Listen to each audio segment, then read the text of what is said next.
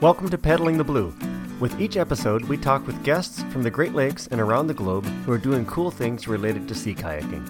I'm your host. My name is John Chase, and let's get started paddling the blue.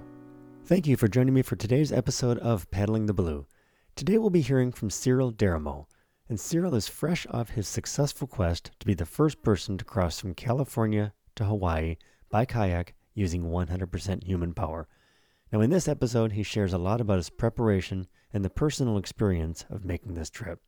Planning, more planning, pain, perseverance, it's all in this trip. Now, this episode was originally going to feature Olly Hicks, and I opted to shuffle the deck just a little bit so you can hear from Cyril now since he just completed the trip and it's been the talk of the paddle sports world lately, and it will likely be for some time. You'll get to hear from Ollie as he shares the journey of the Finman from Greenland to Scotland in our next episode. I caught up with Cyril as he was driving from San Diego, California, where he'd just picked up his boat Valentine and was trailering, trailering her back to San Francisco. He stopped his trip back home to accommodate the recording, so you may pick up a little bit of background noise. With that, enjoy today's episode with Cyril Derreumaux. Hi, Cyril. Welcome to Paddling the Blue. Hi, John. How are you? Fantastic. Well, you're uh, not long off your your impressive trip. So, tell us about your history as a paddler and an adventurer. Oh, uh, it's uh, quite recent. Uh, actually, I'm I'm 46 years old, but I only started paddling when I was 32, when I moved to California. So I'm French born, but I've I've lived in many countries uh, before arriving in the U.S., uh, namely England, Spain, Italy, Argentina, Brazil, and finally I moved to California with the wine business. And a friend of mine from Fiji, Tavita, said, "Hey, Cyril, you gotta come paddles of this outrigger canoe." And uh, there's a club just under the Golden Gate, so it was uh, a little bit of drive from uh, Sonoma and drive down there. And the first time I went in a canoe, they put me seats five, seat five, and uh, after 20 minutes, I was like, "When are we stopping? This is crazy." but I was, I guess I was hooked. And after that, it went um, from bad to worse. I started to, to do a little race uh, with the newbies. It was an eight mile race. And to tell you, you know, I didn't know anything about racing. And I woke up at four o'clock in the morning and, and ate my pasta to make sure I had my carb loads. And uh, after that, there's another race called the Catalina. So from Newport Beach to Catalina, it's a crossing 32 miles. It's a, a water change paddling race, and it was super fun. Um, took five hours, but for that one, I had to to train. That was only one year after I started to paddle, and had a blast. And then the next aim was a year after I paddled. Is a race called the Molokai Hoe, which is a race from the island of Molokai to the uh, island of Oahu, and we arrive in Honolulu. That's 43 miles, and that's a six um, six hour race for that one also I trained the whole year and I was dedicated to this and I had a blast. So I did that race four times, uh, every time on a koa canoe. So it's a it's a wooden boat traditional to the Hawaiian, and it's an honor to to be able to paddle in these uh, wooden canoes. Normally they're fiberglass, and I was always seat seat one up in front on the six six man canoe. And the reason is I'm not very strong, I'm not very big, but I can keep the pace and I can keep going, and I've got a good good mental where I can sustain pain and and I, I love to feel the, the people paddling behind me and that I'm the lead dog where I have to keep the pace and if I don't then the boat doesn't move.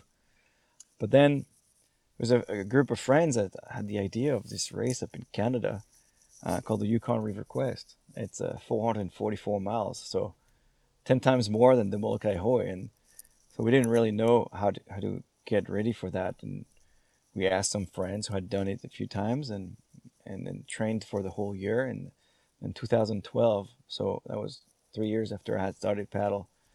Uh, we did that race in 43 hours, and I was up up the front, and we had a blast again. And so, I guess it's it's what happened when you paddle. It's always have fun, you know. Um, so I did that race uh, uh, three times. One in the uh, Voyager, which is a six man, one in the four man, and one in the two man. And every time I seemed to have fun in a different way, different people in the boat and different vessels, so it was just always different. But then after there's I did the, another race, a clo- close one called the Catalina, Catalina, sorry, the California 100.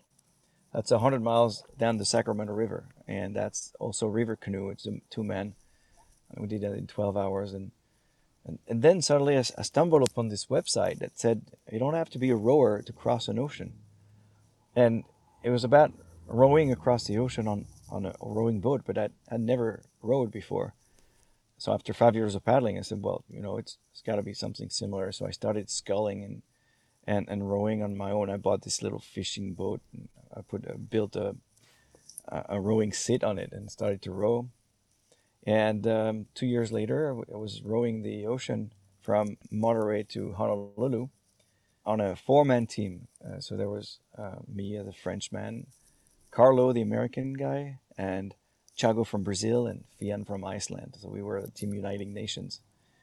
And we were pretty competitive, so we had set to to try to beat the record, which was 43 days, and and we did that in 39 days, uh, rowing two hours on, two hours off. And after the end, it was like a blast, but I told myself I'll never do that again. it's so hard. And I lost 15 pounds, but I, I learned a lot, you know, about navigation at sea, survival at sea, and the ocean itself. So uh, then I went back to paddling and started to surf ski more, and that was my sport. And I opened actually a, website where I, I, sell paddling gear because I was so much into paddling. And at the time, I stopped working in the wine business, and that was around 200, 2016. And then uh, suddenly I started to read uh, more things, uh, more adventurers and more trailblazers. Um, one is Ed Gillette, who crossed the, the the Pacific from Monterey to Maui on a, on a kayak in 1987.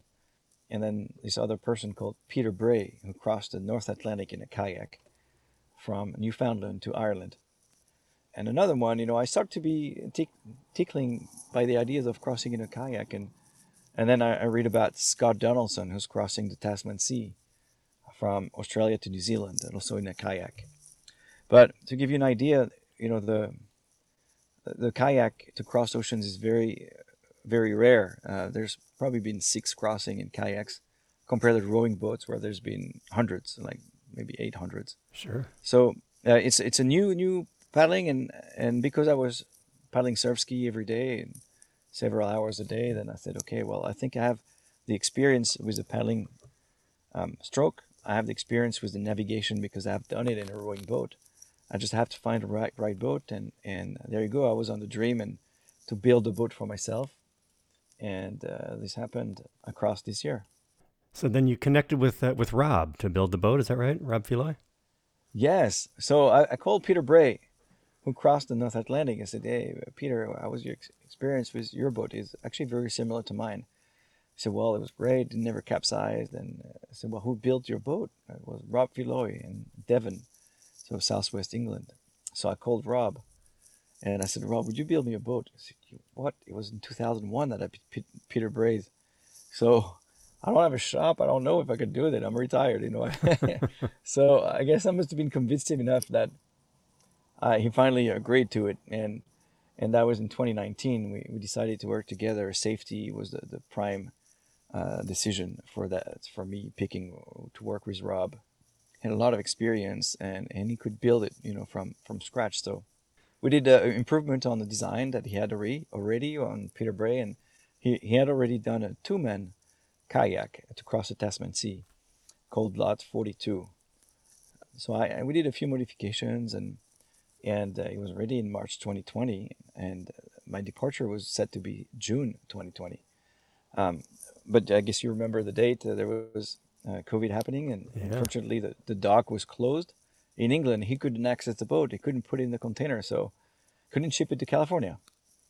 And that was a bummer. I had trained hard for a year. I had to postpone it to 2021, and that's that's happening. It's it, the boat arrived finally in September 2020, and I, then I had a few months to train on the boat.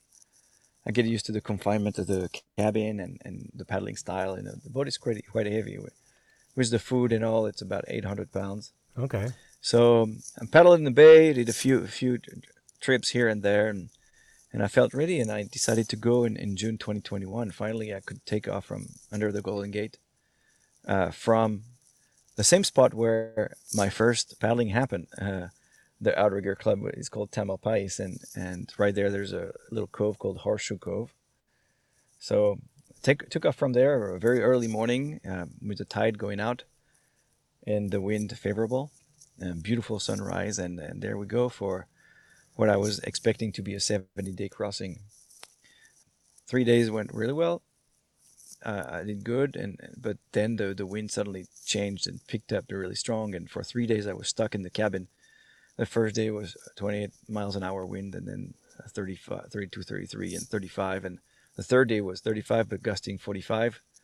Uh, it was really big waves, like up to five meters. Mhm. And I was only 70 days, 70 miles offshore. Unfortunately, I had an issue with my sea anchor. So the sea anchor, for those who don't know, is, is some sort of parachute that is in the back of the boat and puts the boat perpendicular to the wave, and that makes you ride the wave safely. And no matter what kind of strength, it, it works really well. And the boat is, is really seaworthy. It's built for that. So the issue I had is that the, the, the retrieving line that permits me to bring back the parachute uh, got entangled in my rudder and collapsed the parachute, and suddenly the boat went sideways to the wave, and then and that became very dangerous. And in some ways, I guess you know I wasn't really mentally you know, prepared for that, but I thought I was really prepared for it. But you can read anything you want, talk to everybody until you're in Yeah. in the in the boat and and and feeling it with, for yourself, then you know you can't really train. So I, I, I finally I decided with my land support to call for a rescue and call the Coast Guard to come pick me came pick me up with a helicopter, sent a diver and and took me in the, in the helicopter, left the boat in the water, and um, I was back, back home in an hour, and that was that was a big disappointment. Yeah. I, I thought I was not given a fair shot, but uh, there was no way I would let, let my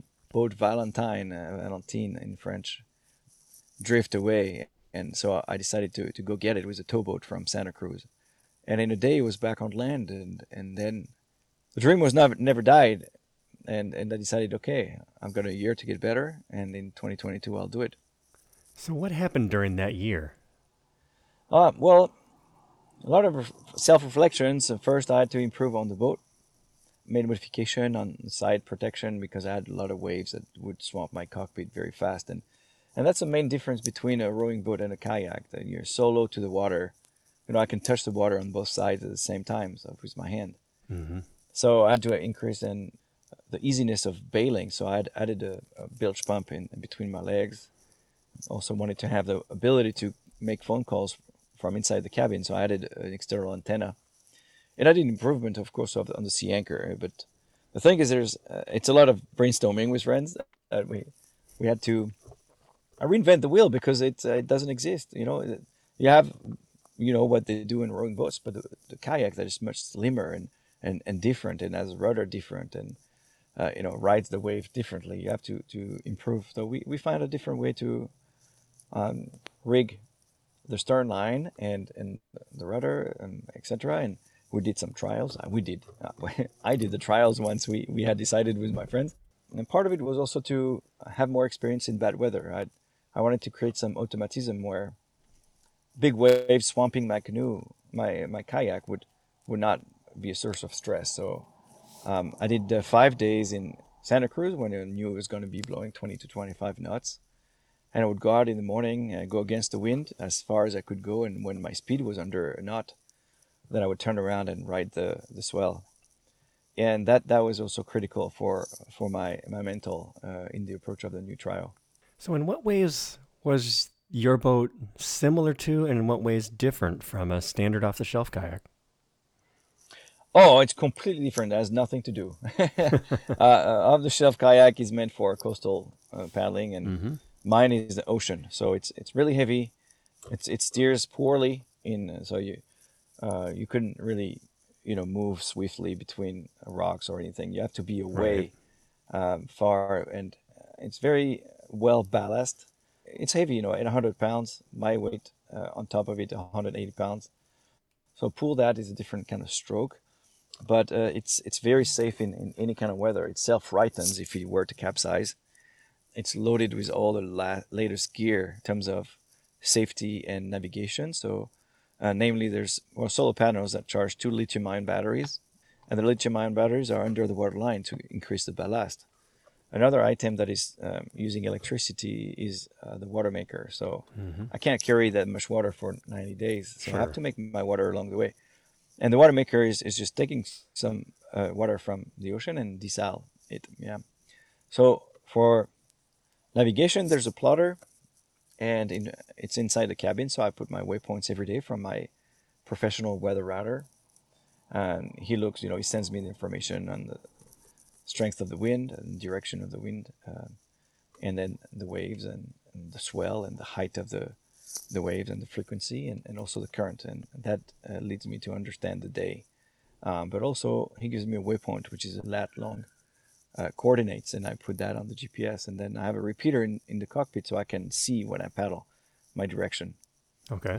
then i have a vhf to be able to speak to other ships uh, locally uh, throughout the, the crossing and then i have a, a piece of equipment called the ais it's an automatic identification system and that's uh, a tra- transmitter of my identity pretty much to the other boats. And it uses the same antenna as a VHF so it's local. It's up to 20 25 miles away nautical miles.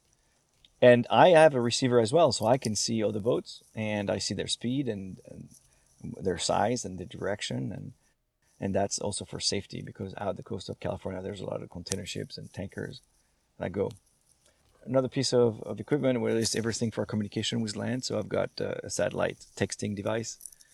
I've got a satellite phone, and that same device also allows me to send a few pictures of low definition. And then I have two other pieces of equipment. Uh, one is called the EPIRB, so it's a, it's a emergency positioning beacon, and that's for emergency where, where something happens. I press it and sends information for uh, Mayday, so you know, to be rescued and I have a PLB on me all the time. I'm attached all the times when I'm on the deck, and the PLB is a, a personal locator beacon that also is able to be triggered by just a press of a button, and and that sends my location uh, anywhere in the world, but only for a period of 24 hours. So the, the biggest danger is to be separated from the boat, Sure. and um, and it didn't happen locally, but uh, uh, it could have, you know. So uh, I'm always attached to a harness and a tether and I also have an inflatable life raft for one man in case you know something would happen. But the, the boat is insubmersible, and it, it's it's a life raft in itself. Um, now I have a last piece of equipment called the RTE. It's a radar transmission enhancer, and that sends a signal. It's it really reflects the radar from the big container ships, and it's a it's the same piece of equipment that is used by the container ship. So they they see me as a big big item on the ocean and they might not see me visually but they'll see me and they'll they'll try to avoid me uh, so it's another piece of, of safety Did you have any close calls with ships? um, not really no I, I, am lucky you know they're, they're professionals so they have uh, people you know piloting the boat 24 7 and uh, they have to be careful that they're carrying so much so uh, that's a safety in itself um, uh, there's one boat that went about a mile away and in that case, you just you know monitor their distance and, and speed, and, and in some cases, I called them on the VHF and I say, uh, you know, with the radio uh, vocabulary, and did you guys see me? You know, or just safety. You know, I I'm, have very little speed, so I won't be able to move, and, and they're okay. Ten four, we'll just change. You know, no problem. Now, you mentioned uh, you're communications expert, so tell us about the team that you had in place to make this trip happen. Uh, There's quite a bit of of knowledge that goes into that and, and it's hard for for for me as the solo person on the boat to know everything. So i'm like a little swiss knife. I, I know a little bit of everything but i'm not an expert. Um, so for instance I, i've got a, a medical kit that is really thought for that but i had a company called um, world clinic that is has a doctor on call 24 7 and i could call them but i won't call them directly so i have this person called a friend of mine called dave and Dave is my main land support. He's got all the power, and he's I contact him at morning, lunch, and, and dinner and evening, so I can tell him how I feel, and he knows everything about my state, state of mind, and my physical and uh, my emotions, and also the boat and and the state of the climate and the ocean. So he'll he's got the the right also to call me off and say, okay, you know, I think it's not safe, Cyril, you're hallucinating, and he could he could call the coast guards without me approving. Okay. That's how much power he has. Uh, but but Dave is, a, is the the one piece that connects all the dots. So another one would be uh, the electricians. Uh, there's specialists in, in marine uh, boat, and uh, so they let's say I have an, an, issue with my battery. I know how to change a few things, like my battery die, and I know how to plug it so that I can, can charge my my little items uh, directly to the solar panels, etc. But sometimes you know something goes wrong, and I need to be able to call them, and I'm not going to call them directly, so I call Dave, and he's, then he goes call them. Uh, I've got a whole social media team as well because I wanted to, to be very interactive and send information. Um, so I would write a, a, little blog email and then send it to actually my girlfriend Ashley, and she would post it on, on the social media. And that was that was really fun to see how many people followed the trip. Oh, it was fun following it. It definitely uh, was a great good time. Oh, did you follow it? Oh, oh fantastic! Absolutely. Yeah, and and and one of the things, you know, she she would tell me the comments of some people, and were wow, you know, some people are really being impacted about how you do that, and you must have seen them too. You know, people that are not kayakers, that are not adventure racers, were also taken by you know other values of you know uh, problem solving and, and, and difficulty and, and just supering uh, the difficulties and and that was really good. So there's another piece of equipment I forgot to talk about. It's a, called the yellow brick and it's a it's a tracker. Uh, it's a satellite and wakes up every hour, sends the information to the satellite of my position, and, and that's how I, I would have a, a live tracker on my uh, my website. Okay. And it's an amazing piece of equipment because uh, not only it sends info for the tra- tracker, but you can have a blog on it. Uh, uh but also it's it's great because it really uses low battery. And I tell you, like I re- arrived in Hilo, the big island of Hawaii, after 90 days and still had 72% battery. Wow. Uh, so it's it's it's amazing also for security because should I lose my battery or my communication with land, this would still work. And and my my Dave, my land support could say, okay, well Cyril's still doing the mileage he does in the last ten days, you know, more or less, and he's not drifting like in a weird way. So he, he would know that even though we would not communicate that I'm still doing good. Okay. Yeah, and what else of the team? Well, the, the prior to the race, um, the race to the crossing. I did uh, some mental coaching with a, a, guy called Pierre in Bordeaux in France, and uh, he's a he's a fireman. He tr- teaches firemen mental training, so I did a lot of time with him to see how we could correlate his protocols and his mental tricks to to my boat.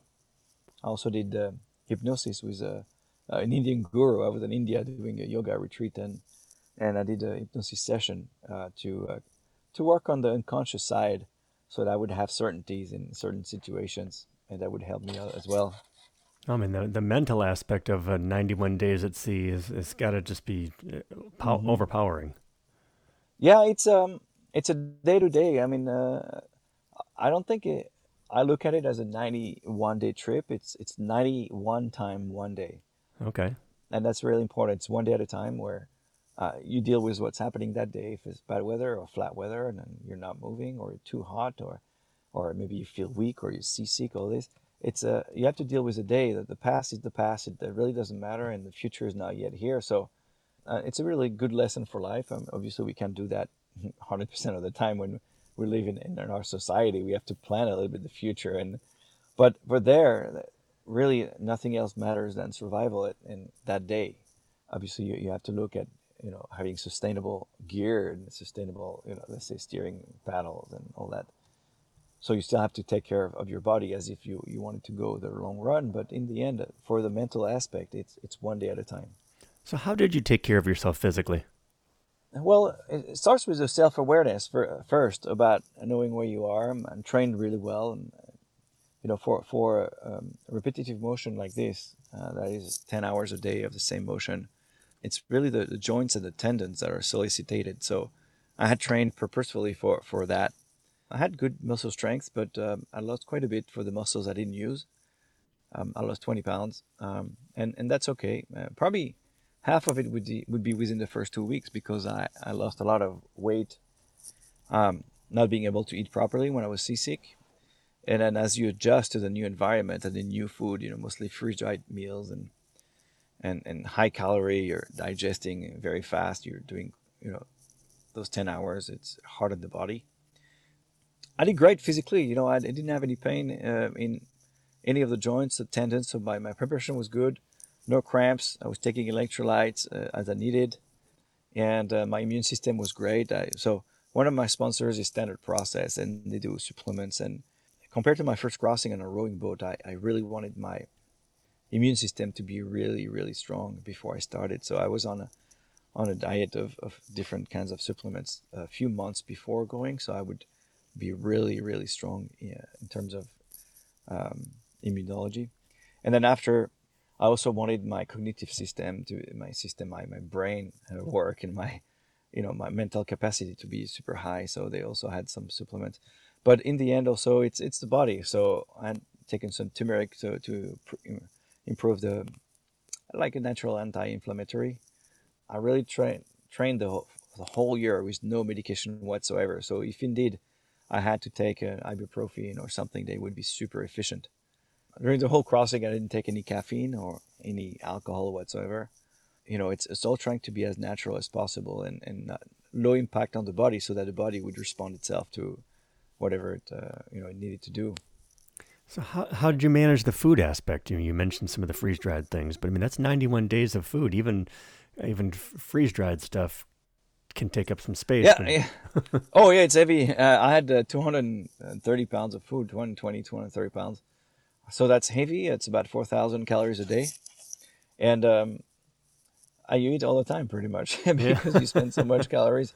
You know, I lost 20 pounds, so that was not enough. And and but at some point, your body can't really you know digest if you eat more it, it just goes through the system. So yeah. um, yeah eat freeze dried freeze dried meals because they're light. You just put water in it and never use the stove. So it's just cold water.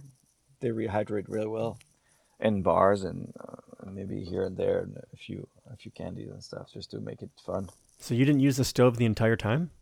No i had it and i took only um, two canisters of gas. I knew I would use it only when the weather would be flat, uh, just because there's a risk. You know, my cockpit is so small, I would have to put the stove between my legs, and and then you get burnt, and, and there you go. You know, yeah. you can call it quit because then you know you have seawater and you get infected. It could be bad. Yeah, on my first crossing, I never did use um, a stove either, so I had it just in case, and I didn't feel the need to, so uh, I didn't. Do. So, is there one one food item that you just you just enjoyed so much you you kept eating that way? Oh yes, yes. Well, I one it was I only five of those. It was had fish, um, salmon. It was cooked. Uh, I don't know if you can use the brand names, but there's one brand that does that, and you put it's in a pouch. Okay. the flavor was just amazing, and I used it for the the halfway point and one for my birthday Okay. And those were really good, good food. But between my legs, I also have a pedaling system. Um, that's one of the dis- uh, distinction that I wanted to have from Ed. You know, his legs were atrophied. Yeah. So he used a kite, and I said, "Well, I'm not going to use the wind. I'm going to use a pedal." So it's all human powered. But uh, I think having the, the legs as an alternative to the paddles is, is actually really good. So I worked with the, the Mirage Drive from Hobie, and it's like a, um, side fins that move under the boat. And that was a, t- a technical difficulty to, to be able to have that well right between my legs because the end of the well had to be higher than the water, the level of the water, right, the water line, so that obviously the water wouldn't spill into my cockpit. But it worked really well, and I used that uh, when, you know, in the morning. Um, the other idea I had is, well, if I stopped paddling because I can't paddle and eat at the same time. I'm holding my paddle. So it's it's an hour in the morning, an hour in lunch, and an hour dinner, where three hours more or less where I'm not moving. And that's you know I could do two miles an hour if I were. So that's six miles a day that I'm losing, and those six miles, you know, times seventy days, uh, that's that's maybe a fifth of the distance just yeah. because I'm paddling. So also wanted to have an alternative to to the upper body just in case you know, were to be hurt or, you know, when, when you paddle kayak style, you have so many parts that are moving, the shoulders and, and the elbows and the wrist and, or even the fingers, you know, the grip you could have and, and the rotation of the torso. So I wanted to, to have that alternative in paddling. And plus, if, if I do two hours paddling, two hours paddling, then I alternate the, the muscles. and I think it's better for the health of the entire body. And that's actually the reason, believe it or not, I never had a blister. Um, Really? because I was paddled with no glove, and in the end, you know, that would make to about five hours of paddling and five hours of pedaling. So the five hours of paddler, paddling, that's pretty much what I would do every day before I were left. So my hands were used, and also it it also re- rested the grip, it rested the skin and dried the skin, and that worked really well for that.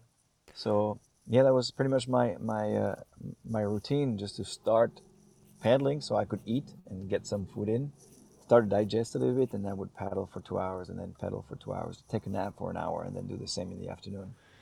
So, what was your sleeping system like? Well, when you're solo, there's nobody paddling when you're sleeping, so Yeah. um, when you drift, you drift, and if it's favorable, you could just let it drift in the right direction. If it's unfavorable, there's one way is to put a sea anchor to slow your drift. But you have two sizes. One, the small, is a drogue. The, I use that every night uh, because it stabilizes the boat a little bit. It puts it perpendicular to the wave, and you, you sleep a little bit better. The big one could be helping to slow you even more, or if the current is stronger than the wind, that it could actually take you in, dif- in a less favorable direction. So it's kind of a gamble you have to decide. Um, I used the big sea anchor only twice when it was um, Hurricane Estelle that was downgraded to a tropical storm, just for safety. Uh, but the sleeping, you know, once I'm inside the cabin, I close the hatch. So it's uh, fully waterproof. I've got two vents that bring me oxygen sufficiently for the whole night.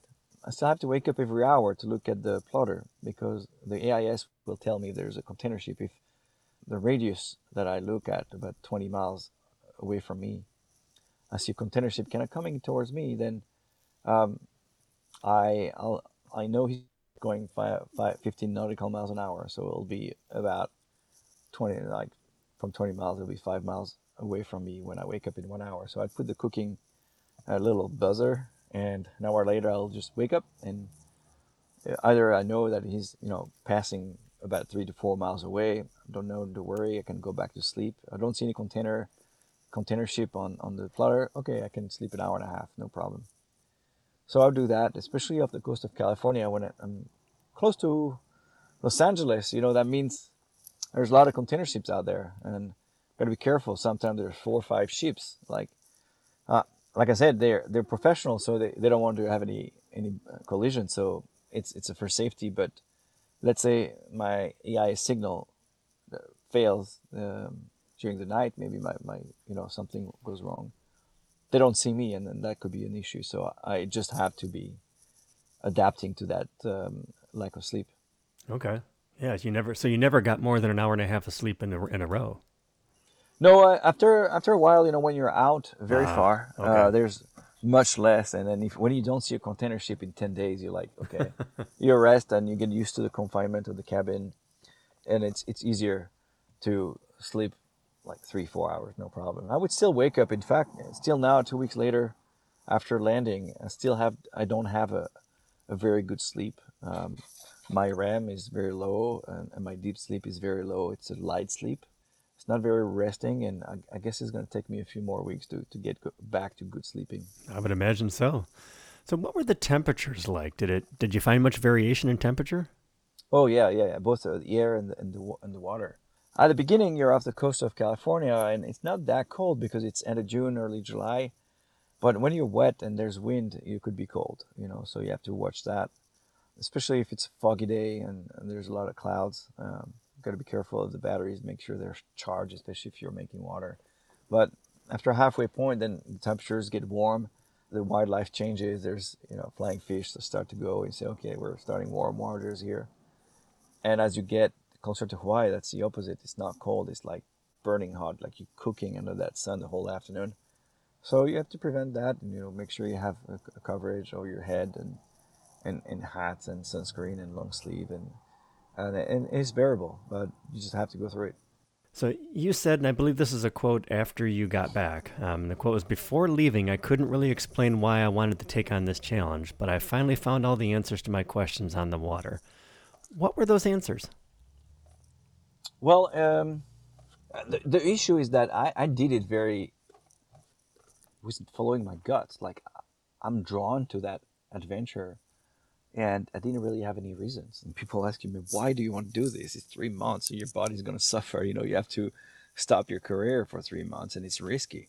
And I, I just want to do it. I, I had no reason for it, and the the trip started very much hard, like physically. I had to get off the coast. Over the first three weeks, it was very physical, physical, mental, and and I think uh, a second, maybe three weeks, four weeks in, I started to be in a different mood where my my brain brain or my mind would be completely decluttered from from what I had on land. You know, all the things we have to do every day, like the email, the the, the social media, and, and the calendar, and the phone calls, and all that. It's just like me and the water, and started to connect amazingly with the environment and have different thoughts, and it was very emotional. Um, maybe also because I was tired, and but I was very emotional and started to think about my friends and started crying about my friends and why do I miss them so much? Well, because I love them. And then and then the concept of love and between people you know I decided to write a blog about it and be very personal. It's, it started to be a very spiritual journey. Uh, and then the other concepts like the brotherhood of, of, fraternity and I write a blog about this. And and in the end I, I, I think that's it's just it's, it's just like those are the answers that I was waiting you know all the values I had them before and I was living them, but the realization of that trip made those ideas and those concepts very clear in my mind so that I would now intentionally live them in, in the rest of my life. So how do you how are you applying that or how will you apply that going forward? Well, you know, I think it's it comes down to two words. It's love and fraternity. So it's it's all about I think the concept is everybody feeds on love uh, since they were born, since you received from your parents or the lack thereof. People are craving being loved, and I think you can give love if you like. I was I had it so so much from my parents. My parents are the solid roots of my life, so I have it in big supply, and I thrive by giving it away because I I feel like you can make a difference on people's life by making their lives better, giving them love and not only just friends and family i want to extend the concept to strangers. I mean just by giving a nice honest smile you're giving love away and, and that could change somebody's day. So uh, the other concept of fraternity is also trying to look at everybody as as a brother or sister or father and and, and that little grandma that you know if if you if it was your grandma the exact same person you would treat her differently. But why do we? Just because we've never met her? But she's a little grandma, you know, or a little kid. They could be our kid. Why, why don't we, you know, treat each other like family and, and, and across races and religions and, and citizenship and, and continents. And those are concepts that are not new, you know, they, it's pretty much a song of, of John Lennon. Imagine, you know, uh, no, mm-hmm. no borders, no citizenship, no, uh, no religion.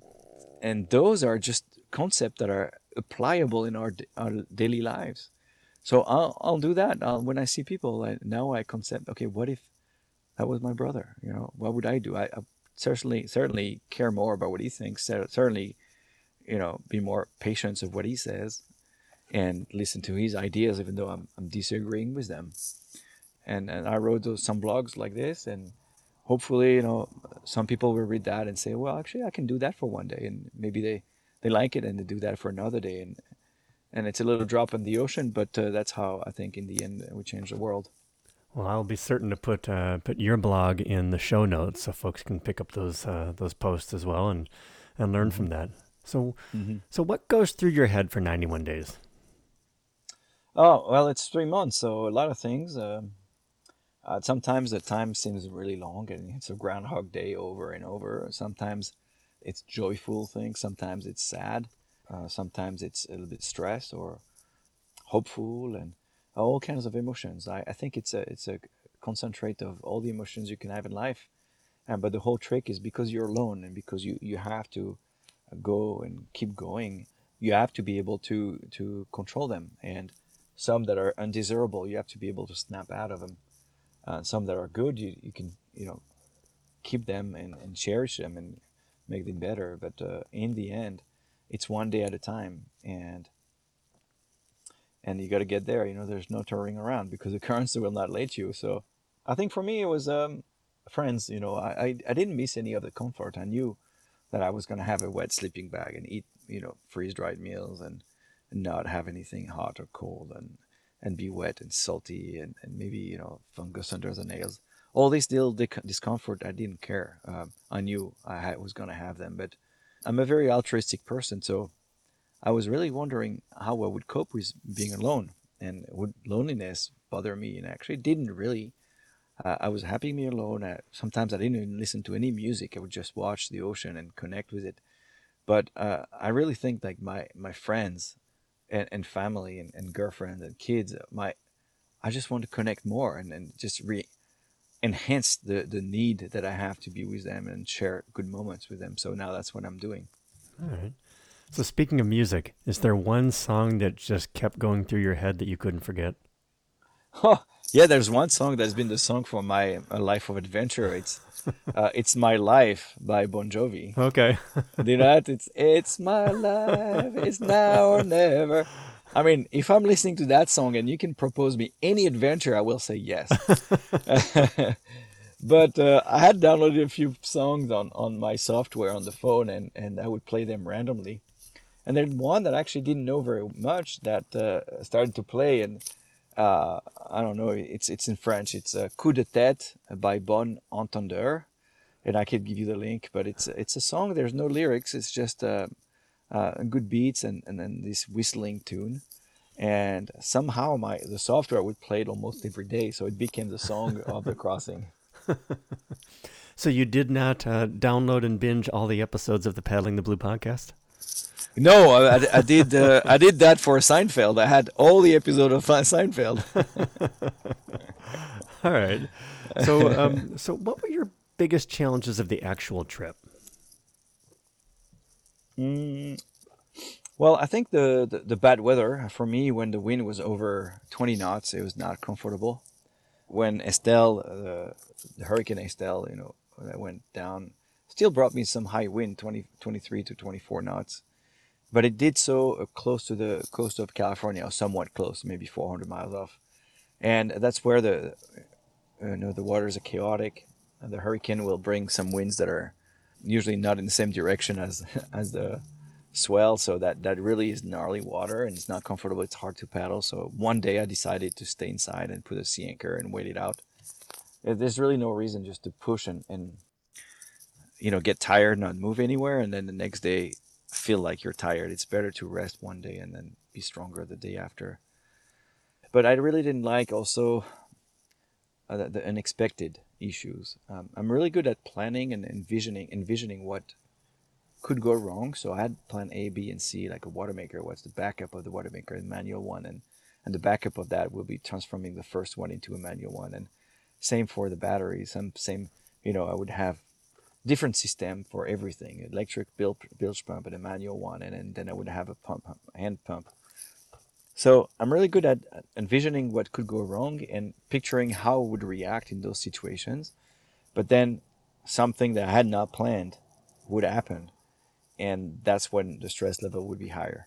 Like an example would be at the beginning, I had an issue in the, in the back with my steering line. And that means that the, the waterproofness of one compartment that was the one at the near my feet under the uh, near the rudder at the very very back of the boat uh, started to take on water. So the compartment was filled up with water, and the inside hatch was not waterproof. So at two o'clock in the morning, still my feet are wet, and I was like, "This is weird." Normally, okay, there's condensation during the night. I could feel humidity, but this is wet. So I turn on the light, and I see that there's water like spilling all over. I open the hatch, and water is coming out. What? I close it, and I put some of the sealant in it. It's like a glue called 2200 and I, that was stressful. I didn't know what to do so you get into problem solving mode. But uh, yeah i whatever is unexpected and or something that i'm not really good at like taking care of you know epoxy and all this i'm not very i'm handy but i'm not good at this. Mm-hmm. and you have to create a new solution. And, and, you know we decided with dave like okay was now you we stopped the leak. It's fine. You could sleep. Okay, good. And the next day we started to think, and the next day we started to think. The water was still in the compartment, but somehow I was not ready to deal with it mentally. I had to wait until a very flat day, and we created something out of nowhere. Like you know, I had these little applesauce, like the, the ones that the kid eat. Mm-hmm. You know, where you press them, Sure. and and then so there's the mouthpiece where you could close it back with this little screw thing. And I had the idea of cutting the neck of it and then gluing it under the hatch level so that I glued it, and the next day I would put even more glue so it would be completely waterproof. And I opened the little, little screw top, and then I drilled through it. So essentially creating a drain. And then the water started to leak through it, and I had a little uh, textile bucket, and I removed maybe six or seven liters, like two gallons, a little by little, and I could close it back. So then there you go. I found, I found a solution to my issue, rather than just opening the hatch, flooding the com- the cabin with water, and, and just having to live through it. So yeah, the land support was amazing, uh, just to, for brainstorming and trying to take decisions together. So saved by applesauce. exactly, MacGyver style. Yes. Now, how long had you expected the trip to take? Um, well, it was hard to estimate, but I thought it was going to be 70 days. All right. So there's an, unest- un- un- uh, an unexpected thing. You 70 days and you take 91. So how did you uh, extend the trip? Well, um, I did 70 days. I thought 70 days. Actually, I literally I thought 60 days, but I, I said 70 days because I knew that if I did 60, da- I said 60 days and uh, ended up doing 70, it would be harder mentally. So I said 70 Okay. days, but I took 80 days of food just to give myself a margin. 80 days of 4,000 calories a day, and so half day should have half trip which should be 35 days, right? but I did 50, 49 exactly. But I had 30 days of food left, a halfway point.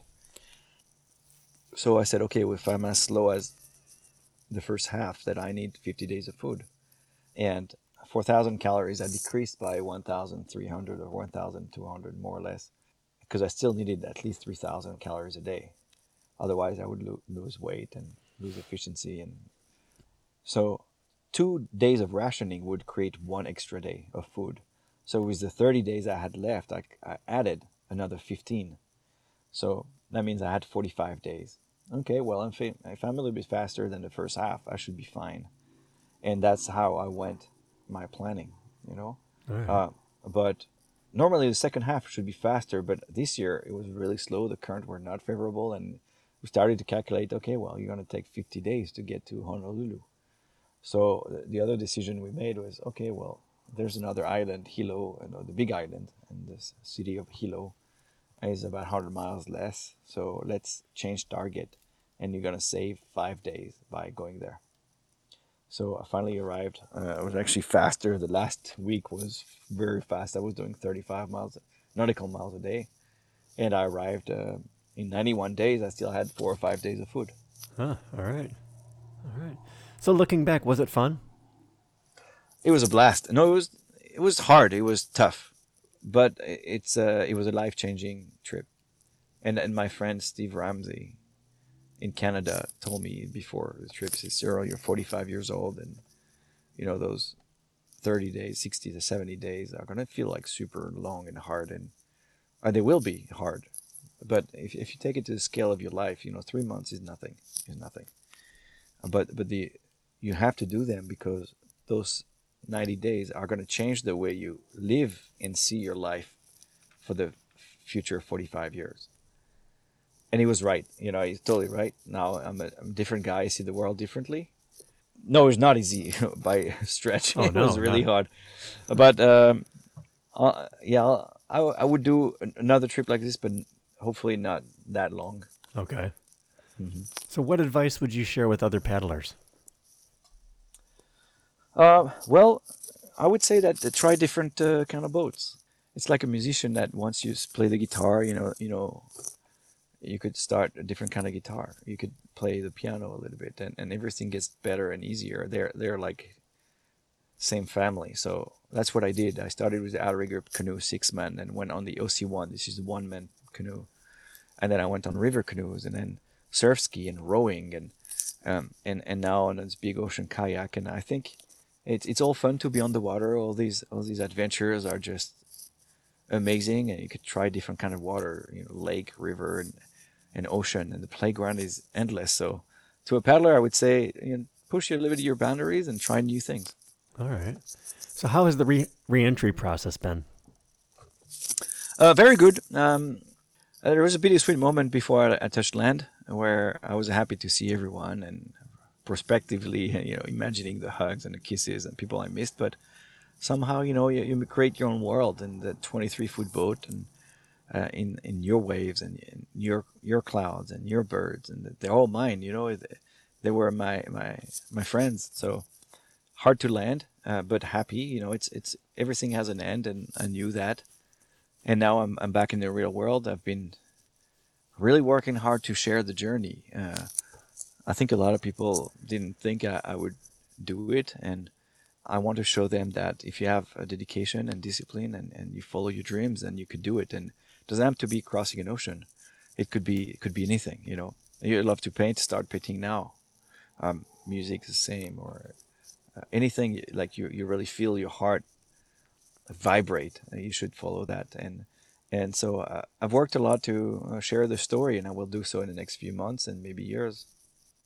All right. Don't wait to live your life. Exactly. Yeah, yeah. just one. Yeah. Great. How can listeners reach you if they've got additional questions or just want to learn from you? So I've got a very hard name to spell, but if they succeed in writing in any Google, they should be able to reach me. uh, but there's the website of the crossing called solokayak2hawaii.com or my first name, last name.com, which is cyrilderreumaux.com. And then from both of these websites, there's a social media where I'm trying to be quite active every day. So there's the Instagram, the Facebook. Facebook page would be Cyril Derreumaux Adventure.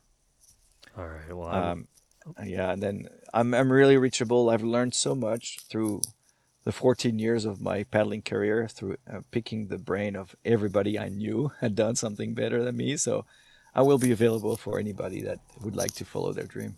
All right. So I've got one final question for you, uh, and that is, who else would you like to hear as a future guest on Paddling the Blue? Who's inspired you?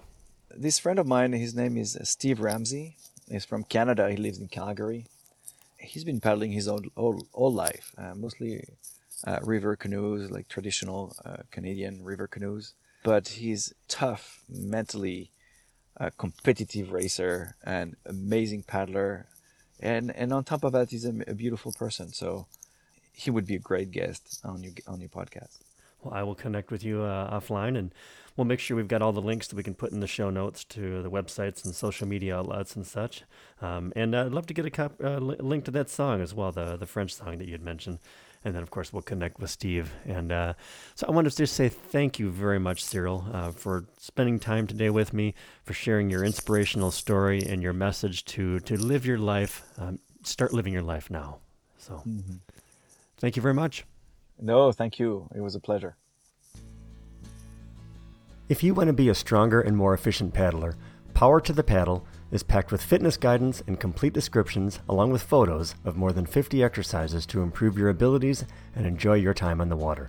The concept and exercises in this book have helped me become a better paddler, and they can make a difference for you too. The exercises in the book can help you reduce tension in your shoulders and low back, use the power of your torso to create leverage and use less energy with each stroke, use force generated from your lower body to make your paddling strokes more efficient, have the endurance to handle long days in the boat, drive through the toughest waves or whitewater, protect your body against common paddling injuries, and while you're at it, you might even lose a few pounds, and who wouldn't mind that? So visit paddlingexercises.com to get the book and companion DVD.